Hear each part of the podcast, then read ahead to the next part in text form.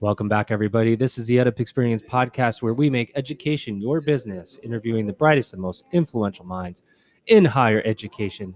Today, we have one very influential mind with us. No, I'm not talking about you, Elizabeth, although you can be called influential. Could be. We have another anthologist with us, dare I say. Uh, we are live here at the Anthology Together conference. We're honored to be here. And uh, Liz, it has been a fun experience, has it not so far? It's been phenomenal. This is the most fun I've had, I think, at any conference in my life. Me too. So I'm thrilled. is this also the first conference you've attended, or no? Well, you know, I've had a, a very long and lustrous com- higher education career. So I must tell you, um, I I did turn down your mic, you, tu- and- you turned down my mic. and How then I dare had to you? turn it back up because Uh, you know you you need to resonate, Liz. I Your- have to. your voice carries, and, and so you know who else resonates? Yes, I do. Dr. Jen Beyer here with Anthology. And, Speaking of voices that carry, Oh, Ooh, yeah. Love it. Jen, how are you? I'm very good. Thanks. We're so glad that you're here with us this week. Well, I am and glad We're to be here. honored. We're, it, it is an honor to be here, and Yeah. we've talked to some amazing people, but not as amazing as you. Well, Um, thanks. and so, tell us what you do at Anthology, and inform our listeners what you do. Yeah, so really excited to be here. Uh, here at Anthology, I am the vice president of product management, and I look after solutions in the CRM and engagement space. So, how do we help our college and university partners better connect with their community, whether it's their prospects and future students, working helping them work through the enrollment cycle, or once they enroll, and how do we keep them communicating and uh, staying on track. And then, most importantly, uh, how do we support them once they leave us and they graduate and become alumni? Okay, so you're in you're in my zone. Excellent. my special zone. It's a fun world to be in in the CRM space. It- it is it is a fun world. CRMs can also at times be very complicated. Implementation is very tough if you're moving from one system to another. Mhm. Talk to me about Yeah. the advantages of of Anthology, what you guys can offer from a CRM standpoint that makes it easy to be in the CRM in general. Yeah, I love that. I mean, I started this whole career actually on campus. I was running an admissions team, and this was a long time ago where we thought it was safe to just like bulk mail out of Outlook. And You can't do um, that you cannot, and and got blacklisted. This is going to date myself by Hotmail. and so yeah yeah so um Liz, we do you learned have a Hotmail account. I do have right Hotmail. right yeah Since 92, I've had i know that, my so- sister still rocks her aol account and i judge Ooh. her every time uh but you know what we learned and and that has really i've kept with me since i know we're laughing about aol i've kept that with me even now as i lead the product team is really thinking about how do we just make it easy for staff right so your point around like why is anthology different and how can we help from that implementation i think it's a couple of things. First of all, our team of anthologists are full of people who have spent their lives working on campus, right? They come from that practitioner background. So when I'm thinking about what the experience for our users is, I know how important every click is because when you magnify that by every minute of every hour of every day and the Yeah. tens of thousands of students, that's valuable time that I would really rather my staff be spending talking and supporting their communities. And so we take that approach in everything that we do, right? So we always are asking ourselves, what's the problem that we're trying to solve and how can we help you get there? And then how can we prescribe for you as a customer who's implementing? How do we help you take advantage of best practices? Based on the number of customers that we have, the number of implementations we've done, while we all you know have our unique processes on campus i think our library of best practices and our expertise really helps our new customers see that value faster and we get those small wins quickly that generate excitement and momentum and we build on that How rece- how receptive are schools in general to technology changes, especially when it comes to their CRM? Because I, I say this as a enrollment and marketing person who's Yeah. a person, uh, yeah a professional. I'm gonna Yeah. dare, dare I say expert professional. Guru, Mm, I mean, if you Ooh, want to use that's that, a big word guru I, I, you try a couple others. You guys are getting closer. Um, that- uh, uh, it, it, I've been in space for a while, um, and uh, you know, it changes hard, and you Yeah. get really, really tied in and loyal to systems that may not even work, Yes. but Yes. they don't work comfortably yes. for you. Garbage in, garbage out, as they Yeah. say, right? Yeah. You can report on data all day long if the data is bad coming in. Yeah. It tells a story. It may Yeah. not be the one you need to tell, but it's the one you Mhm. have.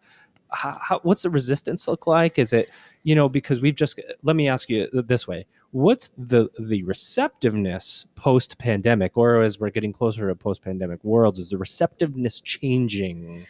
I think so. I mean, I think what we saw in the pandemic, I mean, in a lot of industries, but higher ed especially, we had to go fast, right? We took schools who said, I will never even support logging assignments in an online LMS. You have to come to class and take a syllabus, right? To now everything's virtual. We, you know, we would only take paper transcripts for an admissions decision, right? Mm. And now Paper transcript. yeah, and Oh. now that now nobody can come to campus to get the mail. So now what do we do, right? And so I think that that like in a lot of us in many aspects of our lives has caused us to say, well, wait a minute. Do I really have the right tool for the job? Am I really spending my time where it matters? And so I think what I have seen and talking with schools coming out is that yes, they're interested in change um, but that that pain of change needs to be you know less than the pain of staying the same. And so how can we help our schools incrementally get better right? Maybe it's adding a new channel. Maybe it's a slow transition from an old crm to a new crm but really like I clearly identifying those key spots where I need to make that change. I think that's what we're starting to hear more of is that they know that those access databases and those mail merges and those um, blasts of communication are just too noisy and no one is listening. Throwback to the access database. Yeah, I know. I mean, listen, Bring it on, CRM's come a Dr. Jen. long way, Mhm. come a long way. But to even uh, take a step back further than that, do they even, because Joe talked about change management, do they even understand the importance of a CRM? Because both Joe and I come from the admissions world Yeah. where your CRM is That's it. everything. That's your goal. Right. We start there. But do do you find that institutions as a whole really understand all the moving pieces of how a CRM can help them and and how essential it is to their success and their survival? Is that something that they're aware of, or do you have to educate them a lot? I think on that? they're getting there, Mm. right? Because I like to think CRM has always been popular in the three A's admissions, advancement, athletics, Mm. right? Mhm. We understood it. But even then, I would challenge that did admissions, did those areas really know it? They knew that they used it to Right. communicate, Right. right? And in some cases, I think we could call CRM a glorified email tool Right. Yes, for a long time, Yeah. right? Uh, I think advancement is a little bit better, right? Because they kind of recognize the like research elements of of donors and and wealth and that kind of thing. Um, and man, those athletics people, they just you know they've got all the bells and whistles over at that side of campus. But Yeah. what I think is interesting, and I think this is really where I think COVID has pushed us, is that student success and that current student engagement has never talked about CRM. That was Mhm. almost a dirty word, right? They talked about advising management, they talked about case management. And and you know, even in my career, we used tools that helped us to have a better one-on-one conversation. That is not scalable. And when I can't be on campus to see my students and my students can't be on campus to see me, I need a different solution. And so I think that's where we're seeing CRM now start to grow outside of those three A's because they're saying, you know, I need a way to communicate and I need my students to hear me. And they're not opening their email, which is kind of a lie. They actually do still like to get email, but they just want it to be purposeful Mhm. right? And I think that's where CRMs and that power of the data that you talked about, right? And the tools that they really have, that's where I think it's now starting to really resonate and change. And even I think admissions is starting to say like we can't we can't send recruiters everywhere anymore. We have to think differently. And so what do we have in our toolbox that can help? you know one of the areas that that uh, i get most excited about is the the, the mapping of the journey Yeah. through a technology system Yeah. you know when it, let's say five ten even five ten years ago uh, for me maybe uh, what 30 years ago for you At least, probably more. uh, I've back been in at the- this for we'll She's a it back in the prodigy. I- child prodigy. I, I would go okay i need a crm i need an sis i need I, I you know if if my crm and i'm going back for me, six years in a uh, what would have been considered a fairly large institution with 10,000 students in, Yeah. the, in the for-profit space. Yep. I had a CRM and an SIS, and the CRM ended at application, Mhm. and then the student had to be you had to create a technology, a mapping technology that took the the application or whatever you want to call it, enrollment at that point, mapped it to the SIS overnight or within Yep. 24 hours or two hours, didn't matter.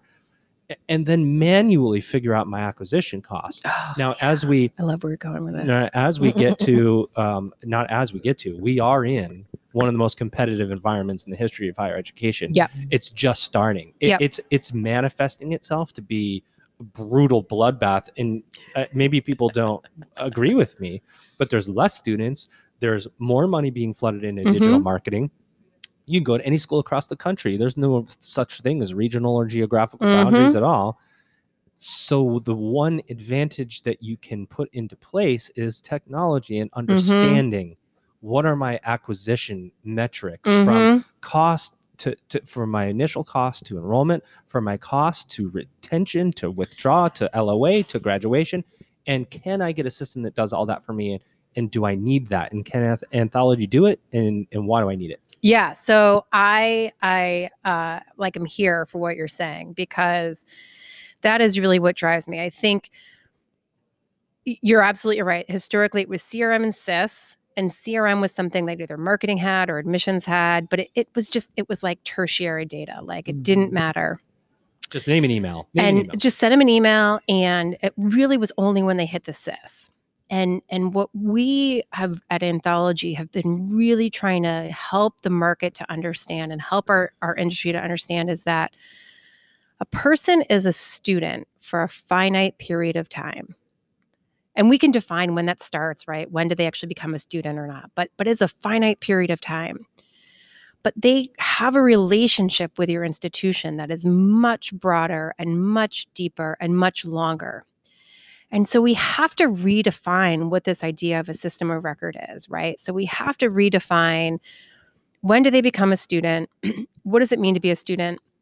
And then what does that full relationship mean? And that means lifetime value. yeah, yeah, and that is everything from like, okay, so great, I sent you one email and you enrolled. Fantastic. But then guess what? You dropped out.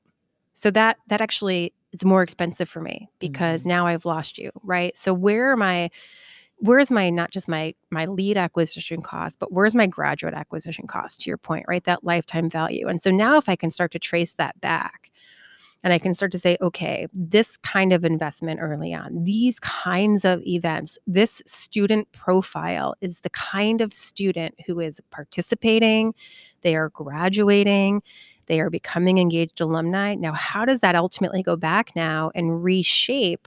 What I do in my recruitment cycle and who am I chasing and what is the kind of staff that I need to hire and what are the tools that they need. And so, as we look at solutions like Anthology Reach, which is our full life cycle CRM. It has purpose built tools to support that admissions process and that recruitment process, that current student engagement with advising and alerting, and then the alumni through Raise with the ability to do, you know, fundraising and donor management. I've got that full 360 degree view of that person, that golden, that magical golden person record but also then those metrics to be able to tie back to those costs and understand where am I investing time, where am I investing resources, where am I investing people that is actually paying off.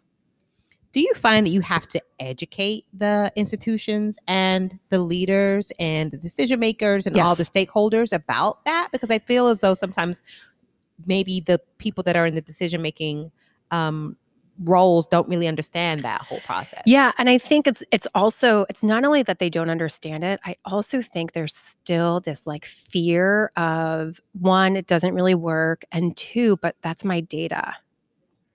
Right. I worked with a school um, in the Pacific Northwest and uh, they were implementing an admissions, and the student affairs team said, Well, we're not even going to pay attention because you talk about the solution can do it, but but they're not going to let us see that data.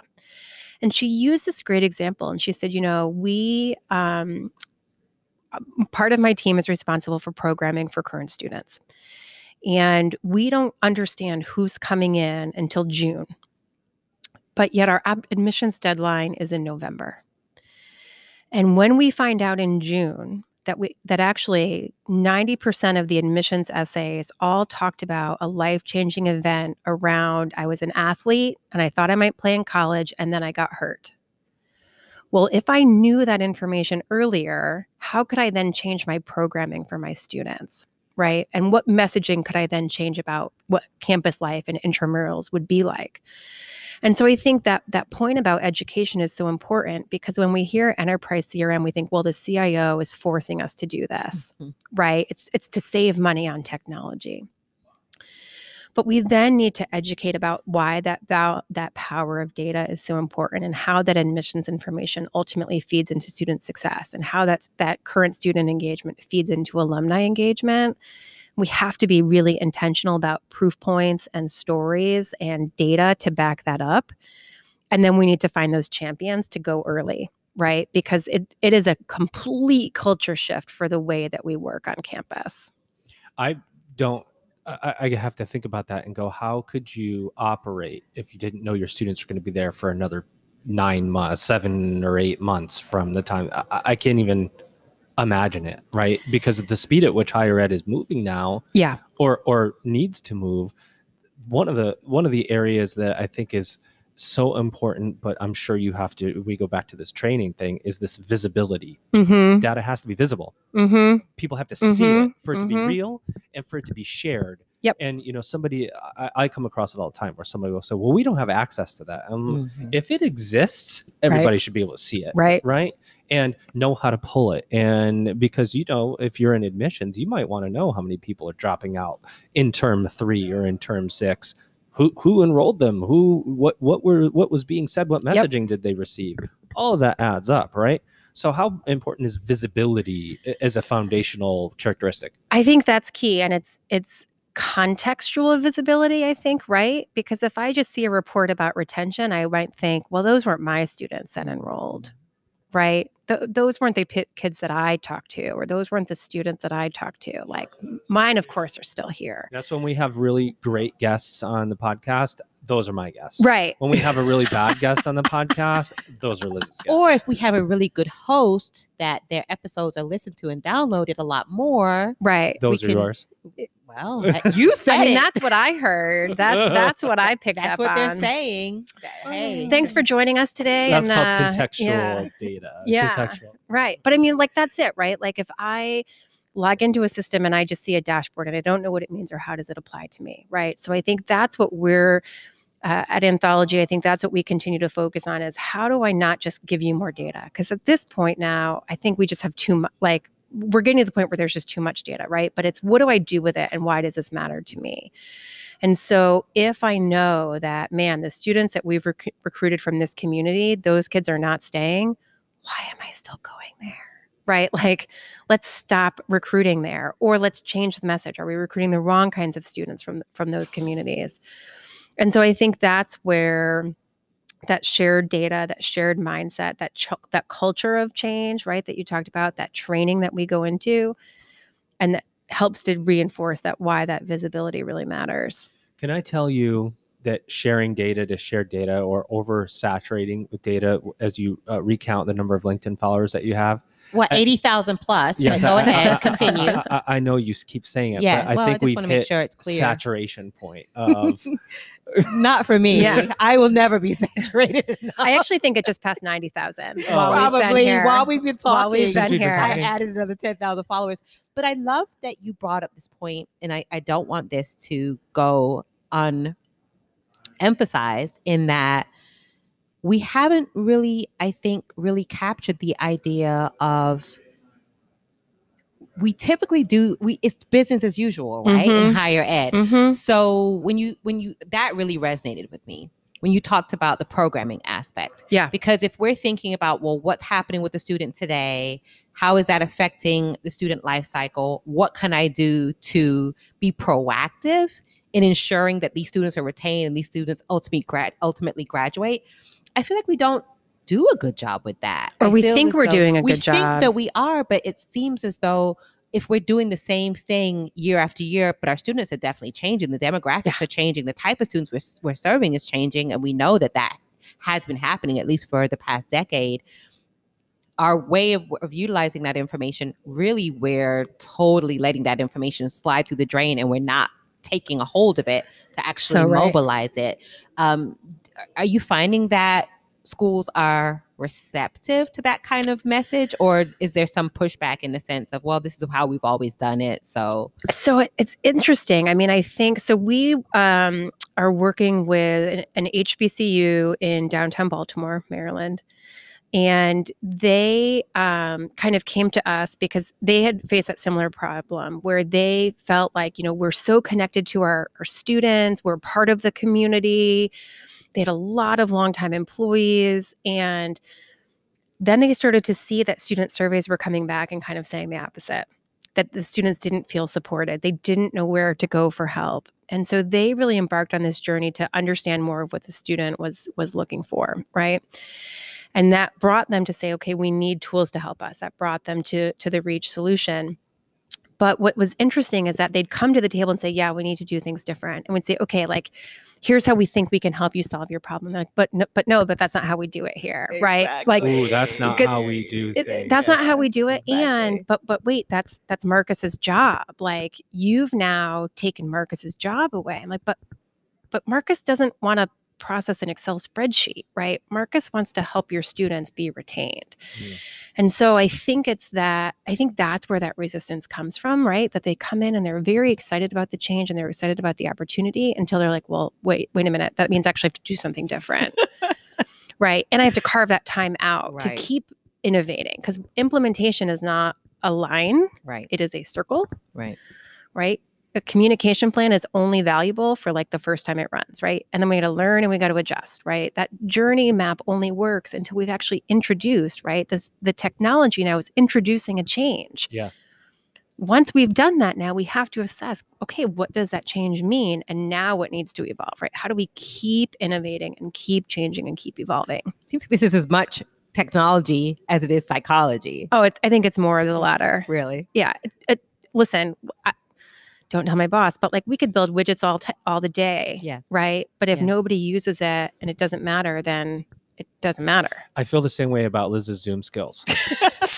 I know, uh, I know that there's a technology deficiency, yeah but it's more psychology. it of- is more psychology i need the confidence uh, building. right? And I know, I know, I don't help with that, right? By- you don't Yeah. definitely not i mean even finally we're in person today and i forgot to turn my microphone on so I, they're like you're on mute and i was like oh, you know how many times I look at all this equipment and we uh, we do podcasts all the time now, obviously, and I forget to turn my microphone on. Yeah. sixty to seventy Yeah. percent of the time. yeah we can see your mouth moving And, I, but and I'll we go can't through the hear whole you. thing like Exactly. this with the Yeah. mic in my hand. I'll take pictures of myself. Yeah. and you know what? Yeah. It does, it's not actually on. But I think that that goes to the heart of higher education is it's different from business in that there is this tradition, there is this idea of this is how we've done things, and, Mhm. and there is this. I think we hold on to that, we cling to it a lot more than I think when you look at Netflix or you look at these other disruptors, Amazon, Uber. I mean, who'd have thought that? You know, Yeah. even uh, Instacart. I mean, I was talking to my husband, and I'm like, a year ago, would you have thought that we would not go to the grocery store? Like, Ever. Right. you have to go to the grocery store. You have to go get groceries. But it's just like, no, when now we not we're used to not doing it. So now we've adopted this as a norm. Yep. And higher ed has been slower to do that because no one's really pushed us. No one's making us make these changes, right? Well, and we just pride ourselves on the relationship side of it, right? Pe- we're we're we're not in a technology world, right? We're in Right. a people build, we're in an education world, Right. and and yes, right, yes, that's true. But there are things that make it easier for you to do that. you know, one of these days you figure because you don't have to leave your house to get anything. Right. You watch TV at your house, get your groceries at your house, get Yeah. Amazon. You could, I don't know, you could have anything in the world delivered to you at this point without leaving. Right. So I imagine, you know, I, I'm a I'm a big gamer. I have a PlayStation Five. I imagine sitting in front of my TV, putting on a virtual goggles, and actually never leaving my house to go into class. Yeah. Like I'm going to step into the classroom through my goggles. I'm going to be there, and I'm going to look left and look right, and see you, Liz, on the left, and you, Jen, on the right, and be able to like wave to you and uh, look at the front. There's an instructor up there, so I'd be in class but at home Yeah, virtually. I mean, I have a 15 year old who started high school this year, and uh, where we live, they did not return to school face to face until March. And then I was like, "Well, you're you're going to school because I loved school." And and they came home and they said, "But mom, I, I would much prefer to be online and virtual. And his all of their best friends, he's a PlayStation guy. No, wait, he's an Xbox guy. Xbox kid. and his best friends are all virtual. Yeah. Right? Like Yep. All virtual. And so I completely agree with you. Like I I- I'm having to adjust as a higher ed professional who has Mhm. loved college from her very first college tour.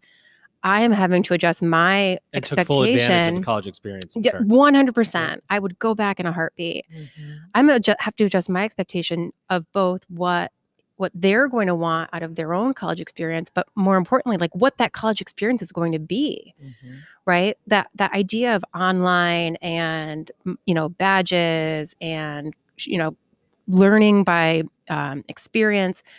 I fully anticipate that will be more of, of, of their my kids' experience in three years, right? It's, we're not talking about decades from now. In three years, I do not anticipate he has the same traditional experience that we all thought that he would. So what do you? mind shift, it- it- right? it's, Yeah. it's uh, Ready Player One, the movie, right? Oh, 100%. So what's the 100%. takeaway, uh, Jen? Um, that you know you're here, you're talking with people, giving presentations, Yeah. CRM, SIS, full ERP implementation. yeah. What's the one takeaway for all the people here, all the people that are uh, work with Anthology that are not here, and all the people who don't use Anthology? Period? Yeah.